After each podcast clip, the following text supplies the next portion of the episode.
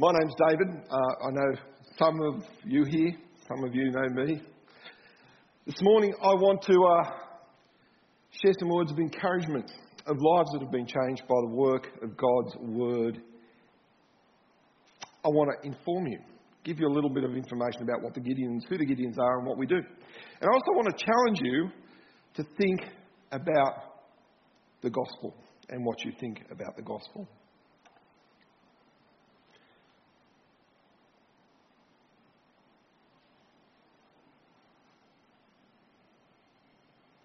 Okay. All right. If I would ask you this morning uh, to articulate the gospel, what would you say? Could you do it? Where would you go to get the answer? In 1 Corinthians 15, Paul writes to the Corinthians as of the thing that he considered to be of the first importance, and that is the resurrection of Christ. Now I remind you, brothers, of the gospel I preached to you, in which you received and in which you stand. For by, and by which you are being saved, if you hold fast to the word I preached to you, unless you believed in vain. For I delivered to you as of first importance. Okay, give this one a try.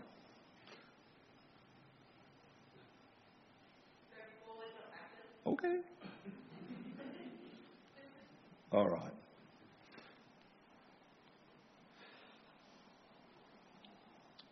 For I delivered to you as of, as of first importance what I also received that Christ died for our sins according to the Scriptures, and that he was buried, and that he was raised on the third day again according to the Scriptures, and that he appeared to Peter, and then to the twelve, and then he appeared to more than 500 500 brothers at the one time, most of whom are still alive, but some have fallen asleep.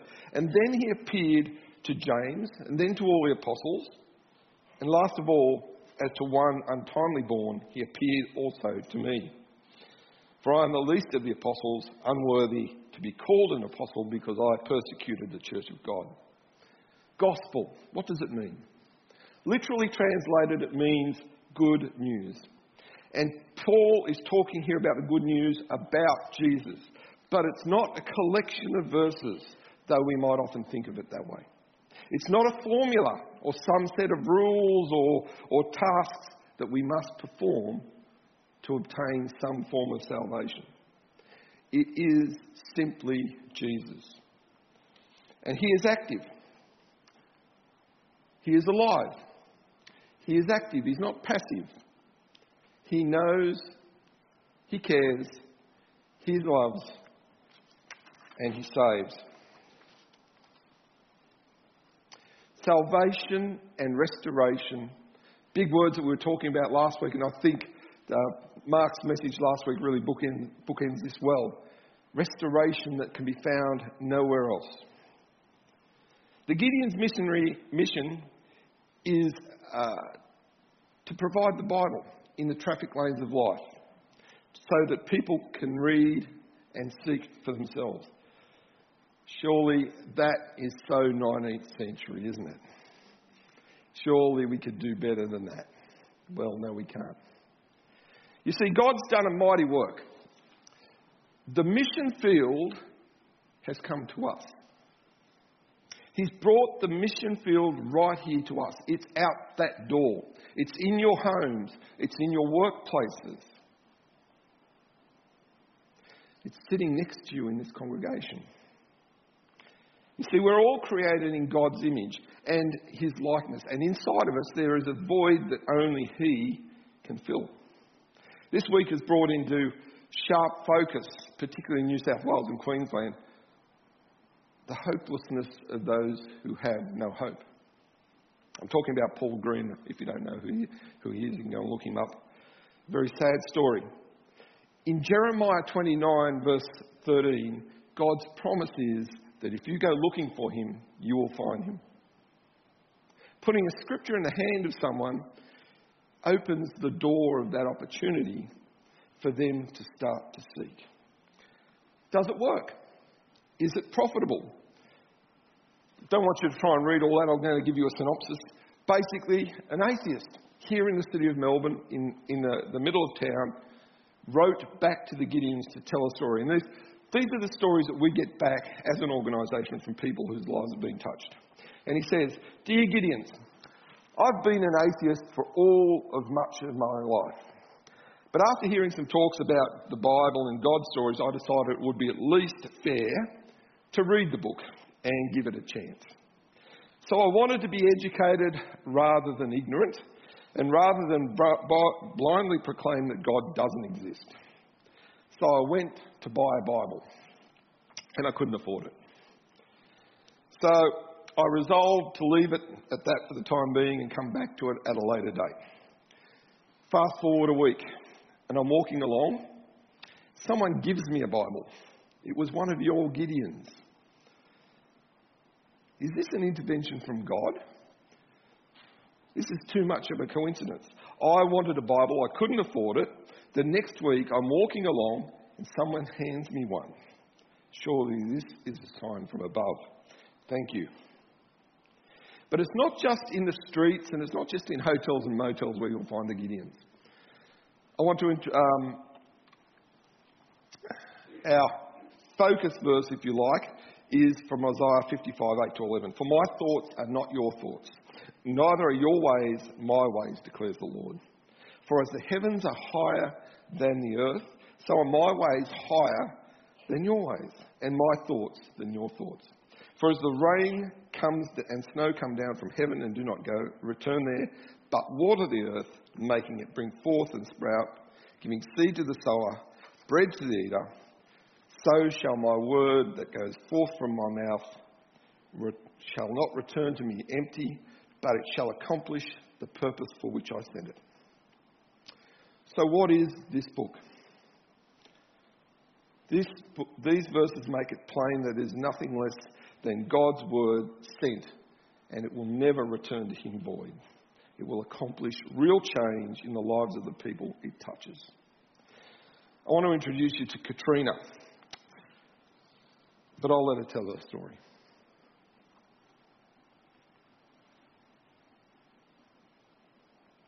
Okay. That one. Good evening, ladies and gentlemen. My name is Katrina, and firstly, I'd like to take the chance to just thank Helen Rowe, who invited me to speak and share my testimony tonight.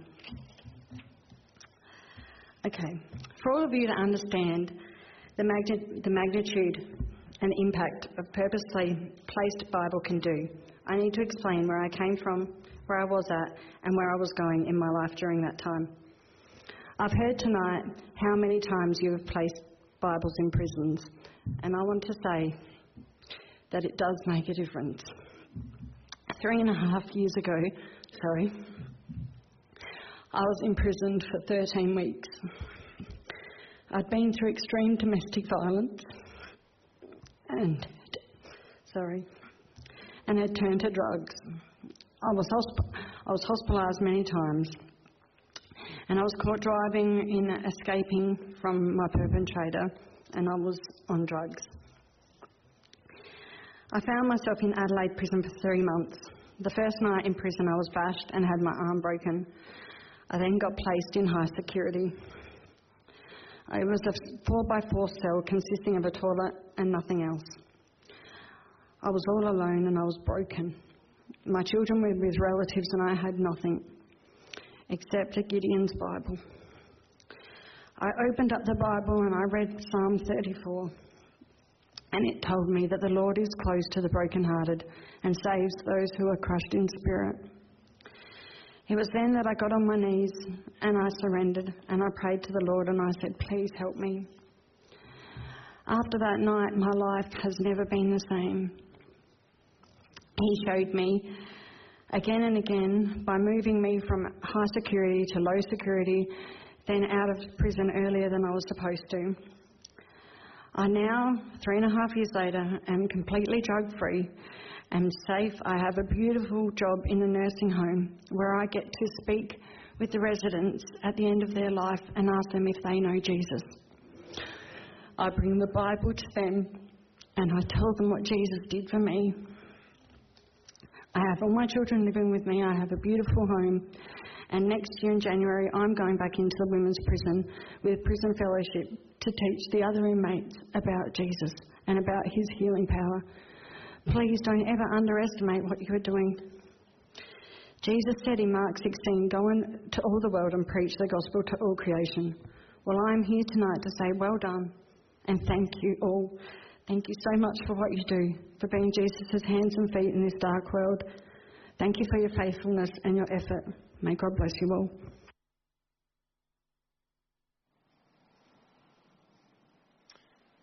That's just one story.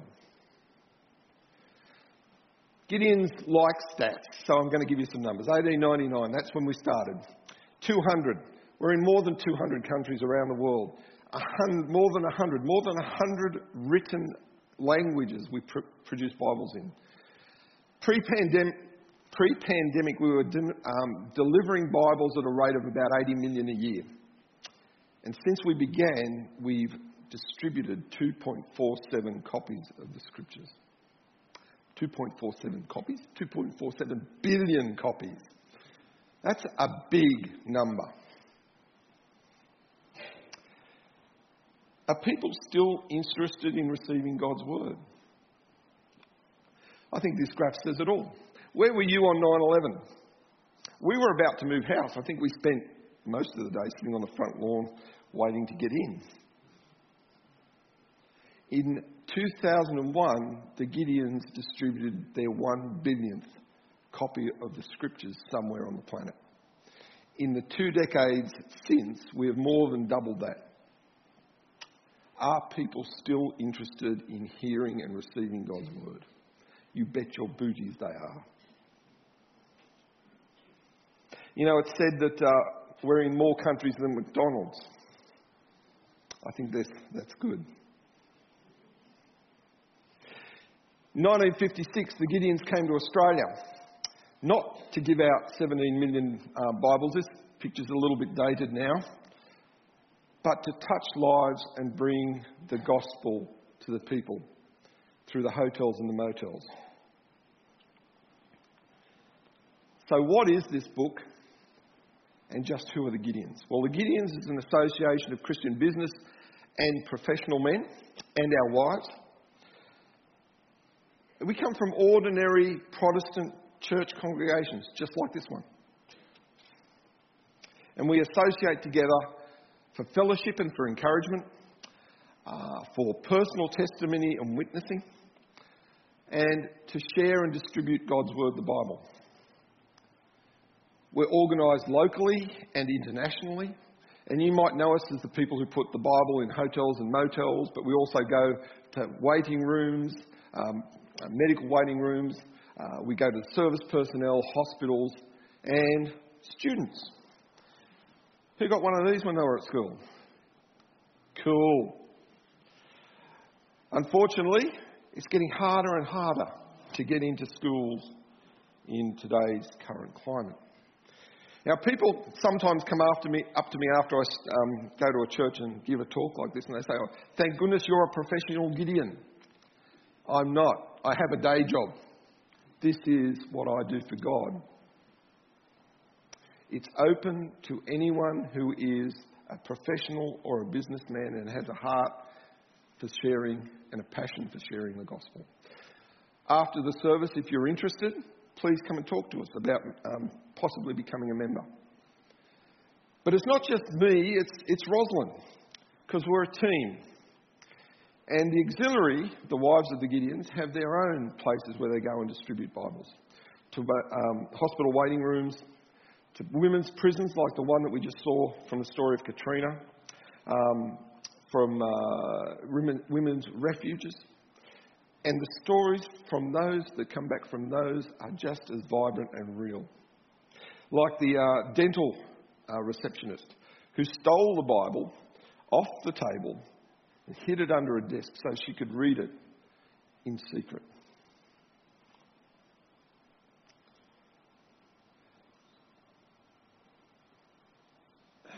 The Gideons is an international or a global missionary ministry, but it's made up of local work. Locally, we're in the high schools, not as many as we were, but we'd love to get back there.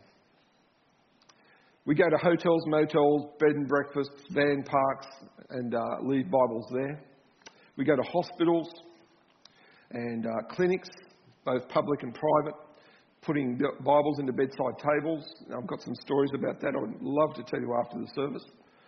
We go to waiting rooms, doctors, dentists, legal, allied health. We go to the services, the police, the fire brigade, the ambulance, the armed services, the SES. We go to aged care facilities. But we also talk one to one with people.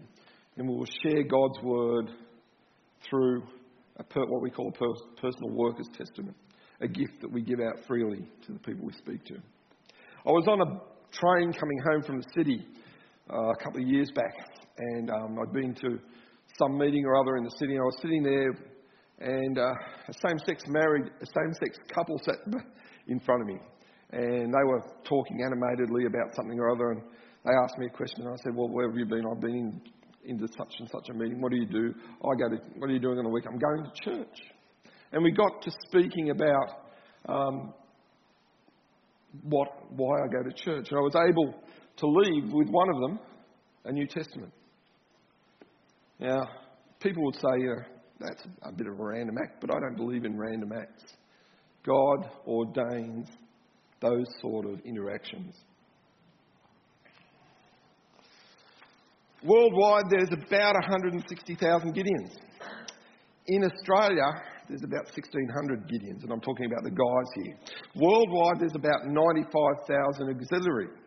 In Australia, there's about 900 auxiliary. In Melbourne, there are about 120 of us. Ratnica, Rosalind and Timothy are here with me. You're looking at about 4% of the Gideons in, in Melbourne. We're on the endangered species list, people. Please, and I'm talking to you younger ones, I don't want to put any aspersions on the old people, but we need some renewal. If you're interested, if you have a passion for the gospel, please come and talk to us. How can you help the Gideons? Well, the Gideons can help you. We have things like the Gideon card program, where if you write a card and send it off and send a donation to the Gideons, the Gideons will send you back another card. So you never actually pay for the card, but you get to donate to the Gideons. And the cards are nice, and we've got some out the back. There's the Gideon Bible app, and it comes on who's got their phone? It's just another app. Well, no, not yes and no. Um, it's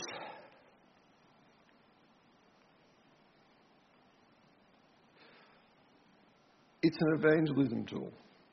It has the plan of salvation built into it. It has the same list of helps that you find in the front of every Gideon's Bible. So if you are depressed, there is a verse that you can find to tell you to go and look at. If you want to pray, there are verses that will tell you where to go to look at to learn how to pray. And it's free, and you can download it. Why do we do it? Why am I Gideon? Because these are real people. They have real lives and they have real stories. And God's Word brings about real change. God's word in Isaiah 55:11 is true. He sends out his word and it does not return to him void, but it accomplishes that for which he sent it. So, who pays for all this? Well, you do. The Christian public pays for this. How can you help? First and foremost, you can pray. James says that the, uh, righteous, the Fervent prayers of the righteous avail much. Now, stuff happens when people pray. Stuff happens when you pray. And so we really do appreciate your prayers for our work as Gideons. You can provide uh, either through um, regular giving, through uh, your will, becoming a friend of Gideon, you can also participate. And if you want to, we'd be happy to talk to you about membership options.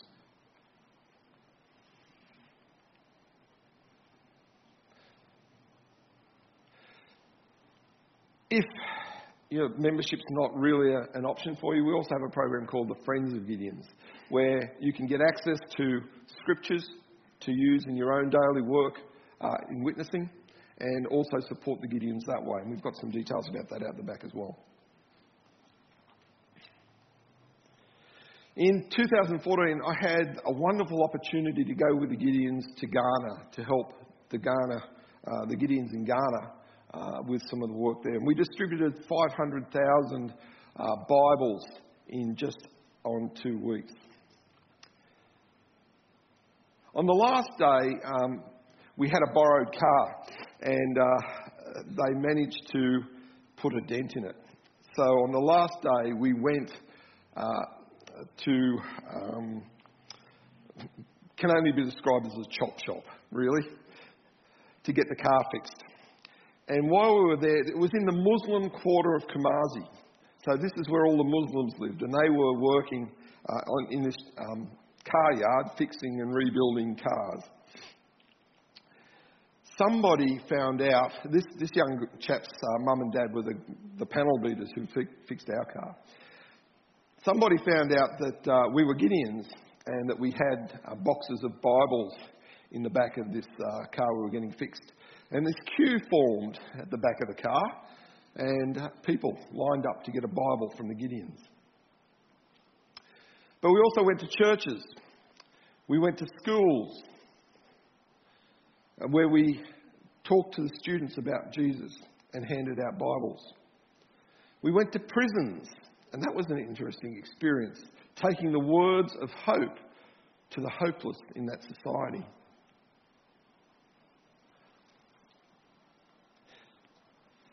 What did we share?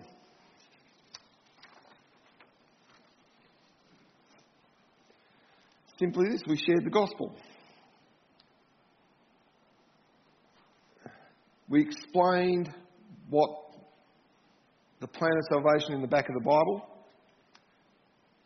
and we asked people to pray, and they did. All were interested in taking a Bible. This is a young Muslim teacher at one of the schools that we went to. We went to a Muslim school, and the, uh, the guy we were with said, We'll just go in here and see whether or not they'll let us in. They did, and they all, all took a Bible. Some prayed, and some and many were converted who accepted Jesus for the first time in their lives. How do you start that conversation?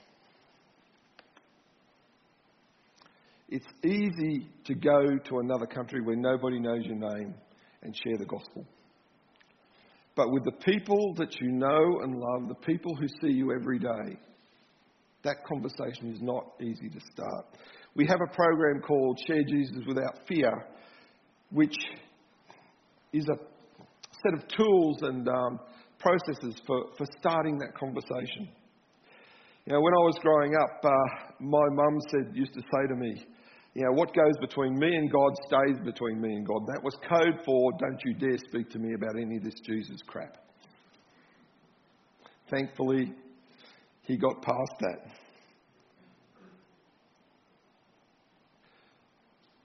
The tools and training help with personal evangelism.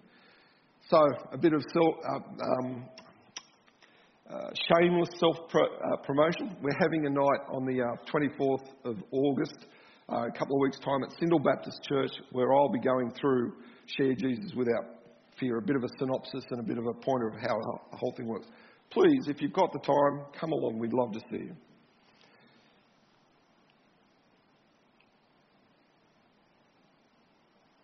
So, the beginning, I asked you a question. What is the gospel? How would you frame it? What would you say if I asked you to articulate it? We went to uh, Springvale Church of Christ to one of their afternoon groups um, a few years back now. And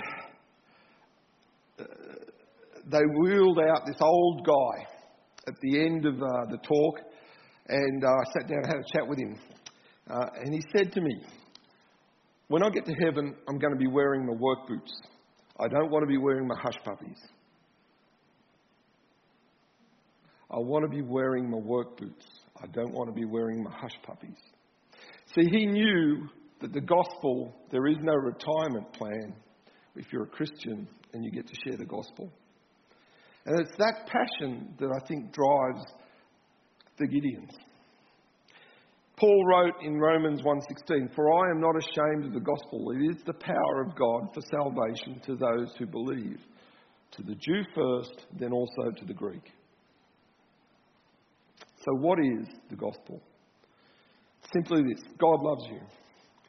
For God so loved the world that he gave his only son that whoever believes in him should not perish but would have eternal life. Jesus is the man. He's the one, God come as man, not to condemn or to judge, but to bring life and restoration. For all have sinned and fall short of the glory of God, Romans 3:23. The problem is I know what I'm like and you know what you're like. You know, it's not so much what we do, it's the way we are. Sin is real, and it has real consequences. And we are all in the same boat, whether you like to think it or not. You see, we all bring nothing to this relationship.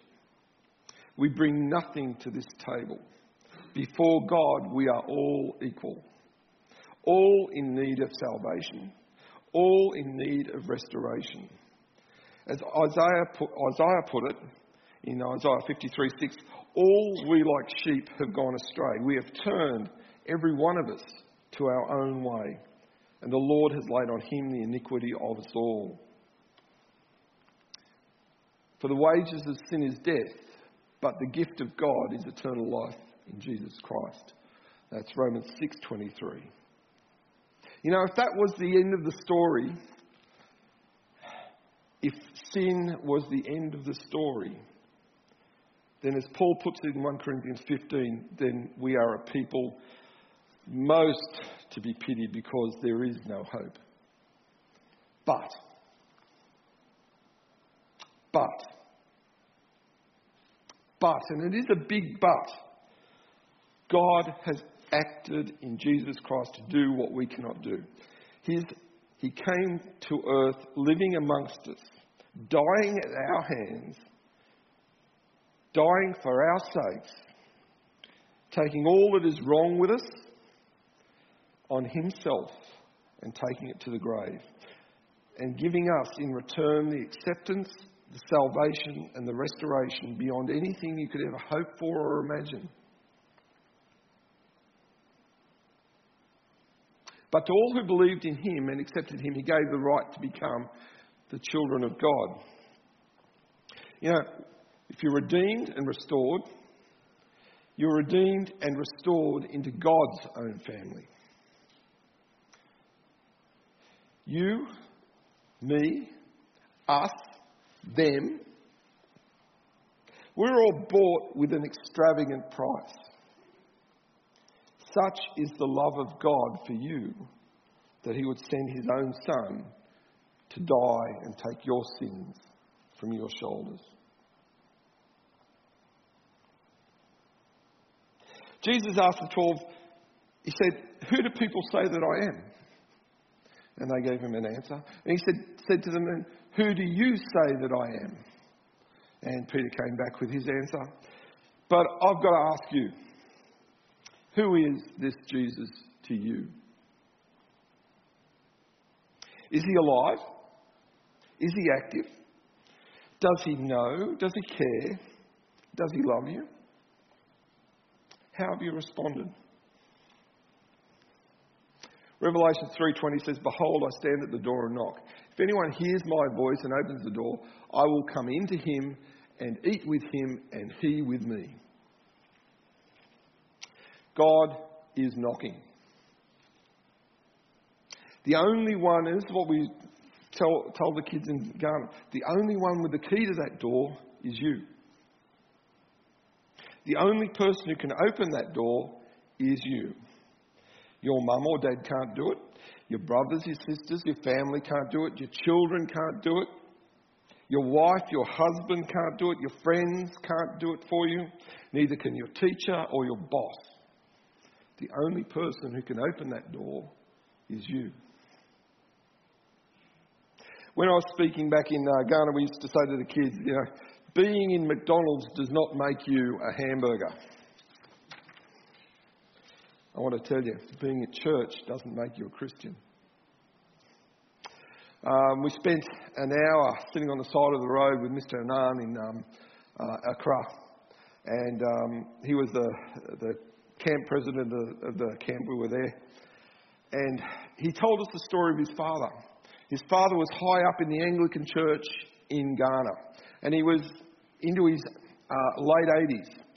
And um, Mr. Anand said, I thought I'd go and talk to my dad about what he, what he thought heaven was going to be like. So he went to speak to his father because um, he knew that uh, his use by date was coming up. And he sat down with him and he said, Dad, what do you think heaven's going to be like? And his father replied, Well, you know, I'm high up in the church. I've taught Bible studies.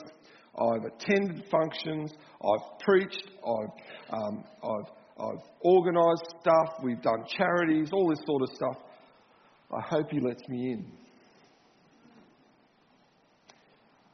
It's not an uncommon thing. Mr. Anand pulled out the Gideon's Bible and he read to him from Ephesians 2. For it is by faith you have been saved through grace. And even that is not, that, not by works, so that no man can boast. And it is a free gift from God. Mr. Anand's father sat there and looked at him blankly and said, How is it that I've spent such a long time in church and no one has ever explained that to me? I want you to be under no illusion here today. That is the case. If you think you're sitting here and being here makes you a Christian, gets you into the good books with God, then you miss the boat. It's a free gift. He's knocking on the door. It's up to you to open it. I'm going to pray in a minute. Um, if you want to, pray along. You can either pray out loud or pray quietly to yourself. And if you do pray, please come and see us afterwards and we'll give you a Bible. Let's pray. Father, we recognize, well, I recognize that I, I fail. I am not good enough to be part of your kingdom. But I accept the life, the death, the resurrection of your Son for the price that he paid for my sins. I ask you to come into my life and take control and turn me into the person you want me to be. Amen.